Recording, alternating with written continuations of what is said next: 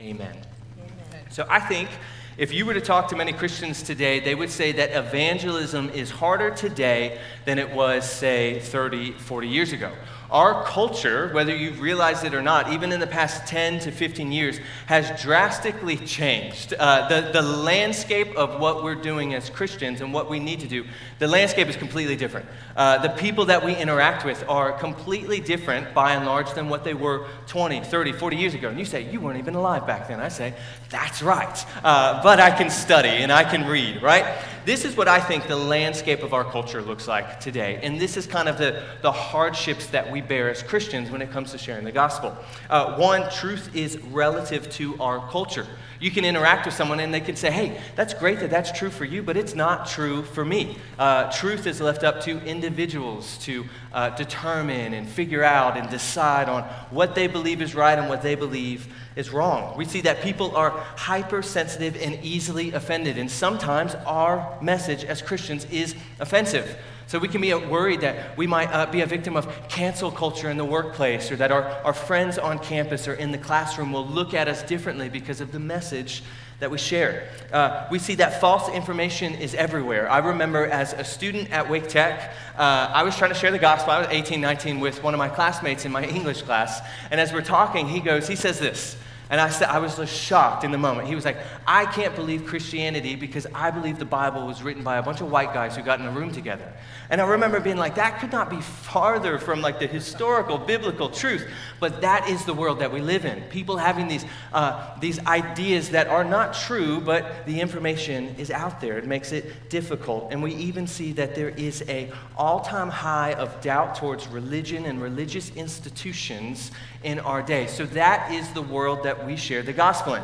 So maybe you've been here the past couple of weeks and you're like, Pastor David, sermon's been great, sermon's been awesome, but how do I do that in this world that seems hostile towards my Christian faith? How do I share the gospel in a classroom on campus where nobody, not even my professor, would say that they're a Christian? How do I share the gospel in my workplace when not one person goes to church, not one person reads their Bible? How do I do that in today's world. And so, what I want to share with you today is an approach that can help you build bridges to gospel conversations. Uh, because I think today the hard thing is uh, you can go up to a lot of people, Bible in hand, armed with a, a, a, good Romans road or something like that, and say, Hey, can I share Jesus with you? And today I think people are more likely than ever to say, No. I don't want to hear about Jesus. I don't care about Jesus. Why would I want to sit here and listen to you talk from God's Word? That's the hardship of our culture. So I think there's a little bit of extra work that we have to do as Christians, a little bit of work we have to do to get people to see why they should want to hear the gospel. And so that's what I want to do today. It's something, it's a mouthful, but it's called gospel cultural hermeneutics. But don't get caught up on that. I want to give you a definition. Uh, it comes from a man named Sam Chan. Uh, he wrote the book uh, Gospel in a, or Evangelism in a Skeptical World. And I was taught on this uh, in school, and I think it's very helpful, and I use it often with teenagers. But he defines it like this or he just explains it like this. He says, We find a cultural text and we interpret it with the lens of the gospel. Then we speak to the audience in their culture using their language. Then we show them how Jesus fulfills their cultural storyline. So, what I want to do this morning, super practical, different than what I normally do, but I want to walk you through this step by step, show you a biblical example, and then just encourage you and hopefully send you out to do this, okay? Let's pray one more time and then, uh, and then jump in. Heavenly Father, thank you. Thank you so much for this opportunity. Would you help us all to focus, to listen, to hear from you, and to be empowered to spread the good news of the gospel? We pray all of this in your name. Amen. So, the first step, there's three steps with a couple subpoints, but the first one, and if you take notes, it might help you follow along and, and, and not get lost. But the first is you just want to enter the storyline. You just want to enter the storyline and understand it. Uh, so, that's the first step. When I say a cultural text, you might be, like, what the heck are you talking about? Uh, I don't know what you mean by that. Well, a cultural text could be anything. It could be a, a hot topic in our society. It could be a, a situation that the person you're talking to has been walking through. It could be something from pop culture, like a song or a movie or a new uh, reality TV show, or it could be a belief that that person holds. So when you're picking a cultural text, you're picking something that is relevant to the person that you're talking to, and you're going to try to use that thing to bridge the conversation into a gospel conversation. So hopefully that makes sense. I know it's a lot of words, but you're just picking something that's relevant to them, and you're going to use that to head into the gospel and share the gospel with them.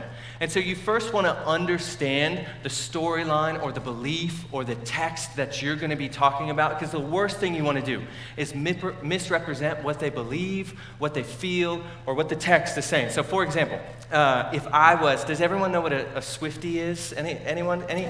Okay, no, not all of you. So a Swifty is like a major Taylor Swift fan. So say I'm in a conversation with a Swifty, okay? And I'm going to use some Taylor Swift lyric to try to lead into the gospel. Well, if I misrepresent what Taylor Swift was writing about or singing about, I'm going to lose my credibility in that conversation. I'm going to lose the opportunity to share the gospel because the Swifty's going to be like, that's not what Taylor Swift meant, and just shut the door on you, right?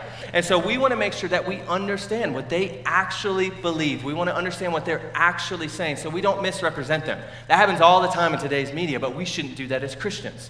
So we understand, but then we want to understand the deeper meaning behind what they believe. We want to ask questions like, what is the worldview behind this belief, or behind this piece of pop culture, or this message that this person, person is sharing? Is there a, a dominant message or an existential cry for God? What's the heart behind what they were saying. So we understand what they're saying, and then we want to dig deeper and understand what they truly mean, what they truly feel. But then we want to empathize with it. If we're not careful, we can just try to jump right into just shredding what they believe or shredding their argument and, like, well, this is why it's wrong and this is why. But we first want to empathize with them. We want to understand why they believe what they believe. We want to understand why they're so attracted to that song, to that text, to that worldview, to that belief. We want to understand what it is they believe and why they believe it, because it will allow us to share the gospel better with them. Sam Chan would say, We ask the question, why would somebody want this message to be true or real? And this is hard for us sometimes as Christians as we see the things in our culture and we're like, I can't even begin to believe or understand why people would do that or believe this. But it will allow you to share the gospel better if you can empathize and try to put yourself in their shoes, get in their mind, and see why they believe what they believe. And then we challenge the storyline. Number two, we challenge the storyline. So after we've understood what they're saying, we've empathized with them, then in the conversation, we earn the right to challenge their belief, okay? When you show them that you've respected them enough to understand and listen and empathize, now you get the opportunity to challenge and push back on the truth claims that they believe. You're wanting to show the person the shortcomings of what they believe. You're wanting to, to push back and, and get inside their mind and show them that what they believe is not all it's cracked up to be. For example, uh, say you're working in the workplace, you're in the college classroom, you're talking to someone, it's a, it's a single guy, and you hear him mentioning all the time, man, when I get married, it's gonna, it's gonna solve all my issues, it's gonna fulfill me. Life, like, when I find my second half, like, I'm gonna be good. Life is gonna be easy after that. And you hear that, that's a worldview claim. That's a truth that he's believing and that he's putting weight in, and you can leverage that for the gospel. So as you understand and you empathize with him, yeah, I, I, completely understand why you want a relationship. We all desire that. But then you begin to push back on that. You say, well, do you, do you think a person, another person's going to completely satisfy you? You might start talking about how, you know, marriage brings difficulties, and sometimes life gets harder when you get married, and marriage is, is difficult, and you get married with a person, and they've got baggage and, and hurt and all these different things, and it makes life harder. So you begin to kind of push back on their truth claim and you say, well, maybe I could show you about the one who could satisfy you. You try to challenge their worldview. You do that with anything. You do it respectfully, but you're pointing out the flaws in what they believe. And then, third, you fulfill the storyline. So after you've challenged their truth, hopefully they're open to the gospel. They're open to what you have to say. And that's when you enter in with Jesus and you share the gospel to them. So the first question we have to ask, uh, just to ourselves, is how does the gospel answer the cry of their heart? You have to identify what it is that this person believes and how the gospel is ultimately what their heart desires how the gospel is ultimately what they need to be satisfied through what Jesus has done and through what the gospel has accomplished. And then, B, I think on the screen, you speak the gospel. You actually share the gospel. And when we do this, it's important that we share the gospel in a way that they understand, with language that is familiar to them. Uh, any of you familiar with like Christianese? It's like Christian church language that you only use in church, and nobody outside of church has any clue what you're talking about. And as you're like, oh, you just got to go deeper in your relationship with the Lord, and you talk about all these theological terms, and to a lost person who's never been to church or who hasn't read their Bible in years, they have no clue what any of that means. And so we want to make sure we use words and language that is familiar to them, to them so we don't lose them. And in this moment, you can try to connect to different cultural texts to point them to the gospel. Right? If you're talking to like a, a, a Star Wars nerd, you can try to connect your gospel presentation to something revolving Star Wars to bring them in, to not push them away, but to bring them in as you share the gospel. And so that's the, that's the method in short. Now, if your, your head's spinning or if I lost you five minutes ago, that is okay because I want to show you a biblical example of this. I want to show you from Acts 17 how the Apostle Paul uses a similar technique with a secular culture uh, and how he bridges his conversation into sharing the gospel. Because if some of you are a little maybe uncomfortable and like, I don't know if I'm, I'm vibing with this right now, I want to show you a biblical example because I think this is, this is biblical and this is something that you and I should use, but it's important that what we do be biblical and faithful. So I want to show you that from Acts 17. So I'm just going to kind of walk you through what we just walked through using Paul as an example. So we see first, Paul enters the storyline and understands it. So Paul, if you know anything about him, he's a former Jew, uh, a devout Jew who's turned Christian. And so in Acts 17, he finds himself in the city of Athens. Athens was the center of philosophy, the center of intellectual thought and ideas at the time. So it's the, it's the center of all thought in the world at the time, but it's also this culture that is full of so many different gods. They worship thousands and thousands of different gods. If you were to go in the city of Athens at that point of time, you would have seen shrines and temples and statues for all these different gods. One writer, he wasn't a Christian writer at the time, but he wrote and said, You could find more gods in the city of Athens than people. So that's the culture that Paul's seeing. And it says in verse 16 in Acts 17 while Paul was waiting for them in Athens, he was deeply distressed when he saw the city was full of idols. So you can imagine Paul's walking around the city, observing the people, looking at the culture, and his heart becomes troubled because he sees all these false gods that they worship. And we see that Paul is entering into the culture and he's understanding the culture around them, how it is. He sees they're polytheistic, they're idolatrous worshipers, they're religious but misguided. Okay, they're religious but misguided. So he says in verse 22, he says, Men of Athens, I perceive that in every way you are very religious.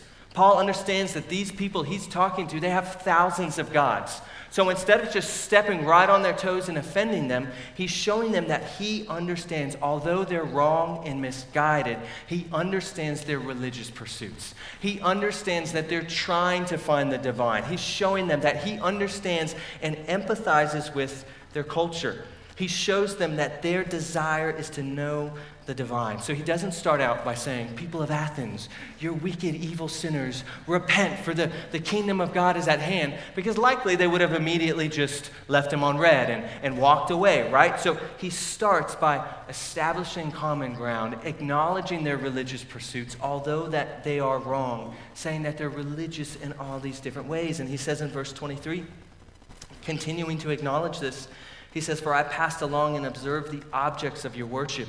I found also an altar with this inscription to the unknown God. One writer says that this is Paul's launching pad. He is picking out this altar to the unknown God as his launching pad into the gospel. Like you and I, we see a text, we see a belief, and we're like, okay, that's what I'm going to use. This is what Paul's doing here. He's going to use this altar.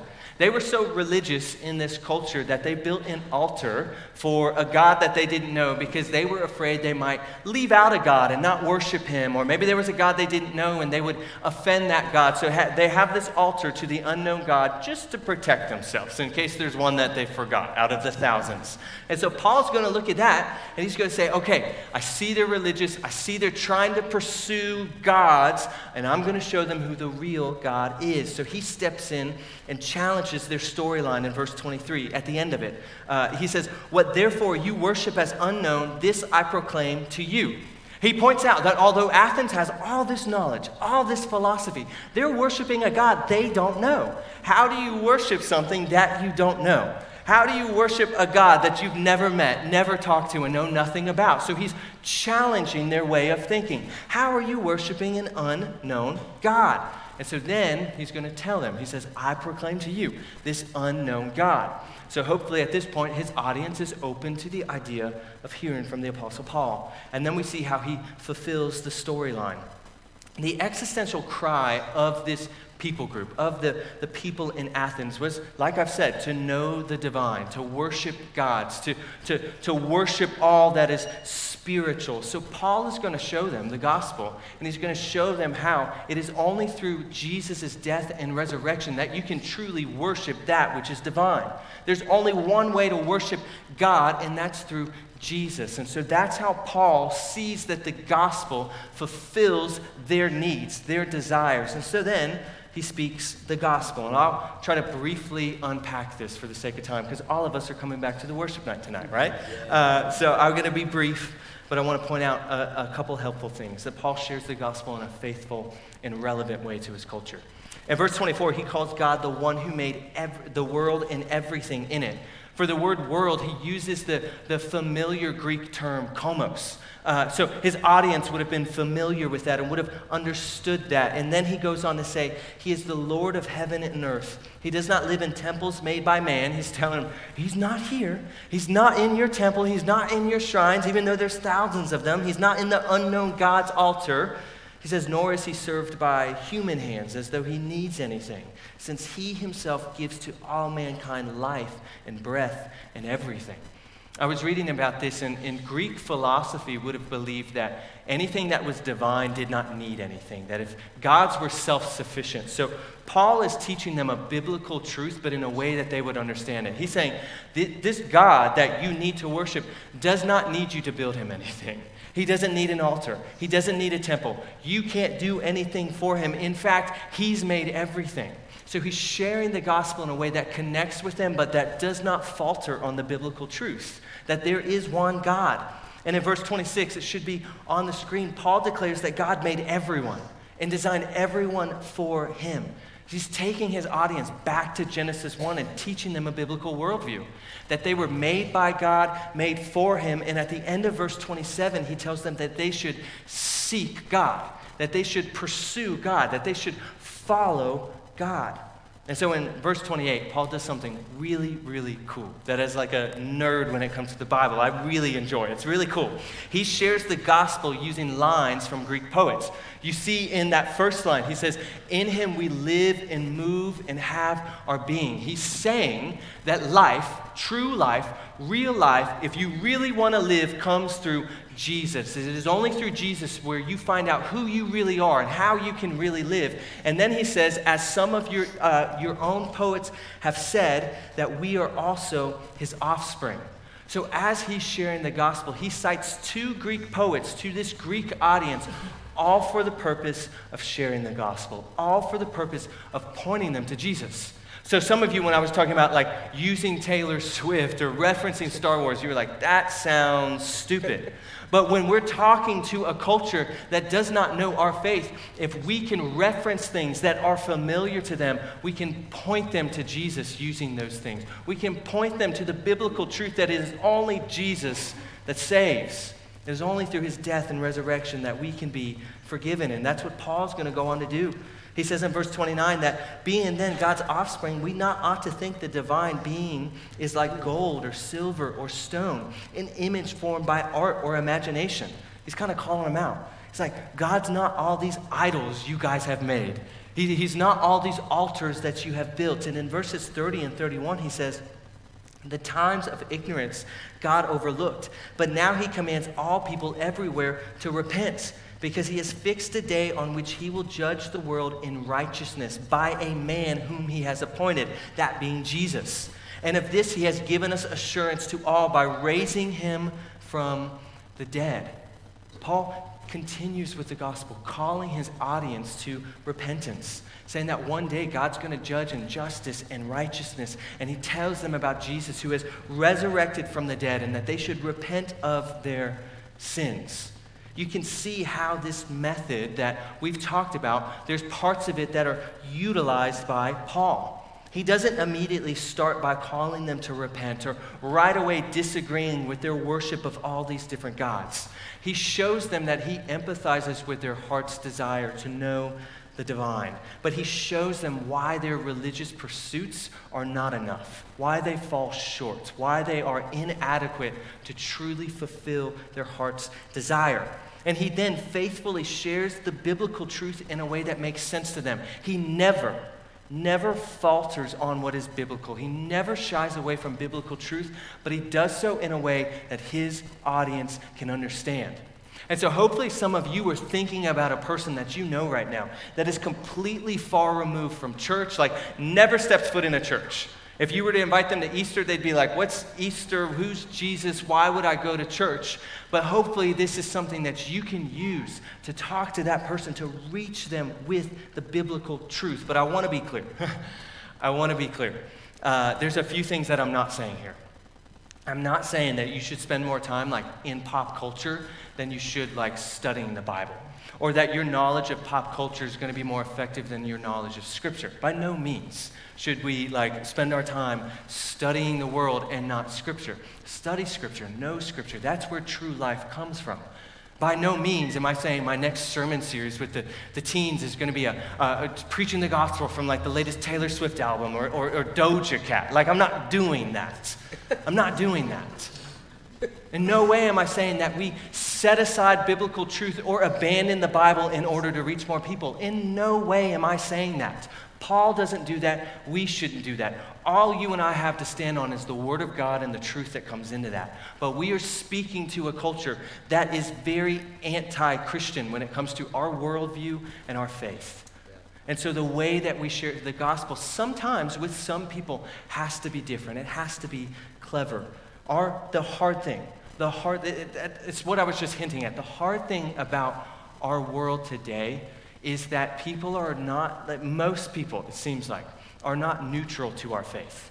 Right? There was a time where someone could have disagreed with our faith, but it was, it was neutral. They just, they just didn't care. But today, in our culture, even in just the past five, seven years, you're seeing more so like this hostility towards what we believe. Like people do not like us because of our beliefs. They reject our Christian worldview and view it as bigoted or hateful or, or, or something other that goes against what they believe. So sharing the gospel can be hard. Like I said, or, or you go knock on their door or you go into the cubicle next to you, they might not be open to hearing the gospel from you.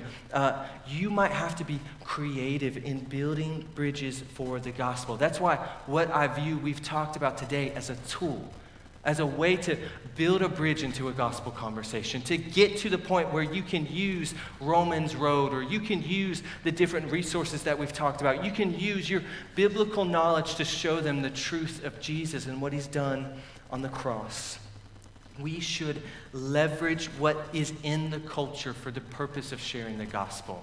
Sometimes you'll notice in culture, like the ideas in pop culture or in Hollywood are like kind of close to Christianity. So then your job is just to show how it falls short and like how they're almost there to that biblical truth. But then sometimes the truth in our culture, a lot of the times the truth in our culture is far from Christianity. So we really have to challenge it and show them what the truth is about Jesus. And so I hope that you can use this to reach people. And I, I just say this remember, when I say cultural text, it could be pop culture, a song, a movie, a TV show. It could be a worldview that you know that that person has, or a belief on a certain topic, or it could be a situation that they've walked through. They've recently lost someone close to them. And so you're not necessarily having to challenge them, but you're stepping in and showing how Jesus fulfills the need that they have. And I, I, would say this you don't have to be young to do this. I think our students and, and young people will be very effective at using this, but you, you don't have to be a teenager. Paul, Paul wasn't a teenager. You don't have to know about all the latest Taylor Swift and all this to, to be able to use this. Anybody can use this. Anybody can use this to share the gospel. I want to I wanna end with this because I, I know we've said a lot, and I, I, I pray this hasn't felt like a, like a lecture, uh, but I want to encourage you with the truth. And I can make all this available for you if you want my notes or you want the outline so you can look at it and kind of study it more. But I want to I, want to look at verses 32 through 34. I think it's uh, they're yeah they're on the on the screen. It says in verse 32, now when they heard of the resurrection of the dead, some mocked, but others said, we will hear you about this again. So Paul went out from their midst, but some men joined him and believed. I, I love that because it encourages me. When we share the faith, some people will reject us, some people will mock us. There will be times that, that you get real excited and you're like, today's the day. I'm sharing the gospel with this person. And they reject you. They disagree with you. They don't want to talk to you. There are some people who they're going to have open ears, but they're not going to respond. Like some of you earlier, as Pastor David was sharing the gospel, some of you were like, I, I like the idea of that, but, but you, didn't, you didn't give your life to Jesus. You didn't follow Jesus, but your ears were open to it. But then there are some. There are some who will believe.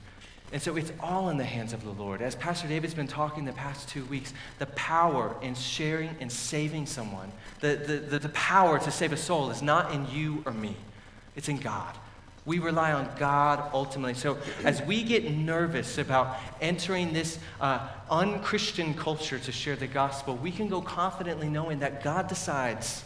God has the power to save. You and I don't save. All we do is try to share the message faithfully according to His word, and then we leave the results in God's hand. Some people will mock us, and that will be hard. Some people will be open to it, but they will not believe. But some people, some people, when you share the gospel, will respond. And that's what we get to rejoice in.